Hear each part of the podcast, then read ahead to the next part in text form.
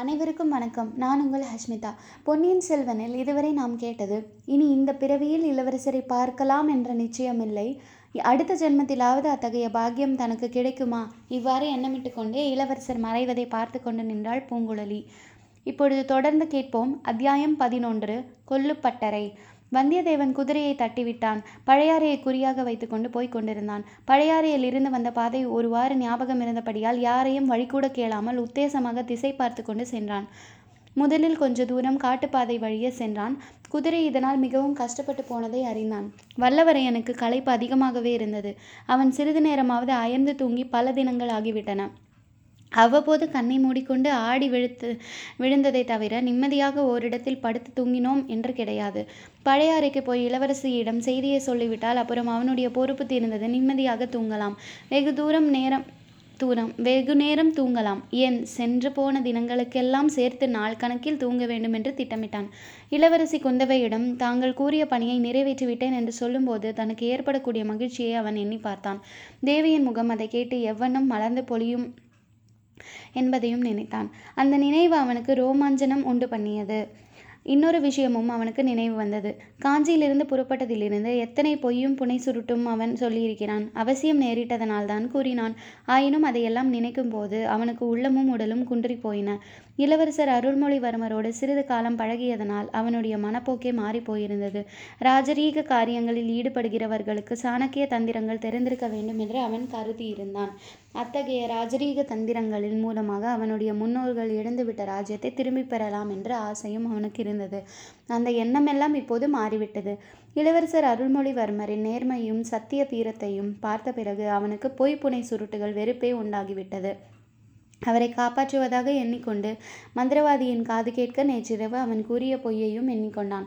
அதனால் ஏதாவது விபரீதம் நேராமல் இருக்க வேண்டுமே என்று நினைத்தபோது அவன் நெஞ்சம் துணுக்கமுற்றது.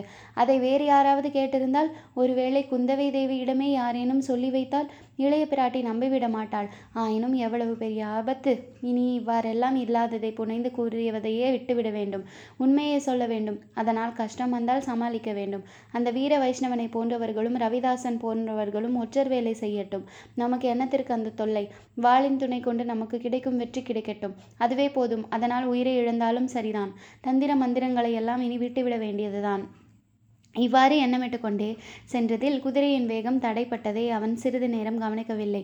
என் குதிரை மீதிலிருந்து சிந்தனை செய்து கொண்டே போனதில் கொஞ்சம் கண்ணாயிருந்தும் விட்டான். குதிரை ஓரிடத்தில் தடுமாறி குனிந்து போது அவன் திடுக்கிட்டு விழுந்து கொ விழித்து கொண்டான். குதிரை தனது முன்னங்கால் ஒன்றை தரையில் ஊன்றி வைக்க முடியாமல் தத்தளித்து தெரிந்தது.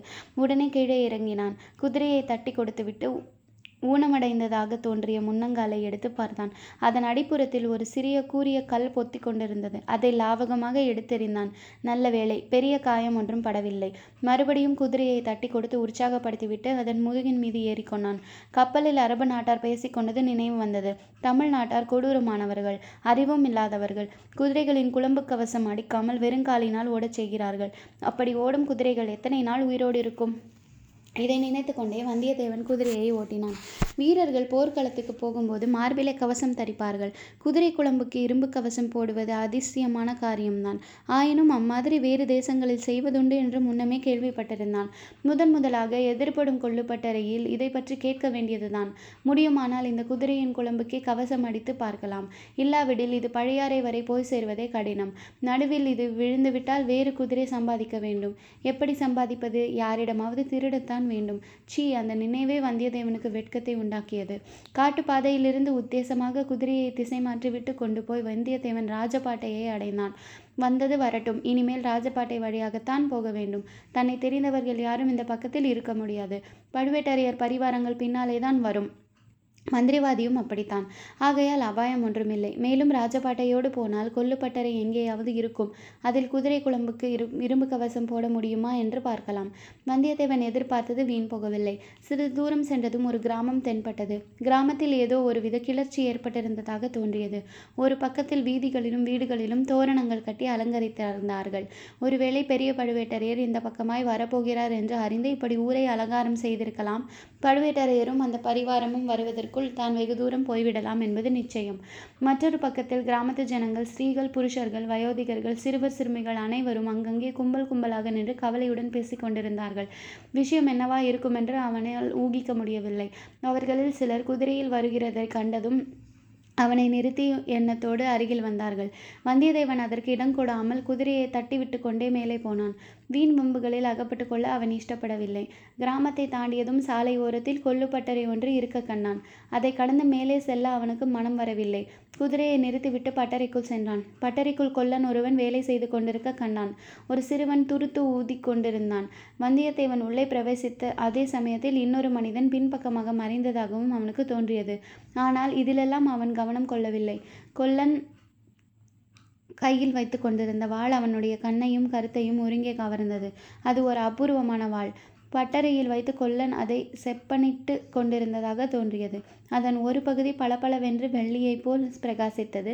இன்னொரு பகுதி நெருப்பிலிருந்து அப்போதுதான் எடுக்கப்பட்டபடியால் தங்க நிறச் செந்தழல் பிழம்பைப்போல் ஜொலித்தது. வாள் என்றால் இதுவல்லவா வாள் என்று வந்தியத்தேவன் தன் மனதிற்குள் எண்ணி வியந்தான். இப் தொடர்ந்து கேளுங்கள். நன்றி வணக்கம்.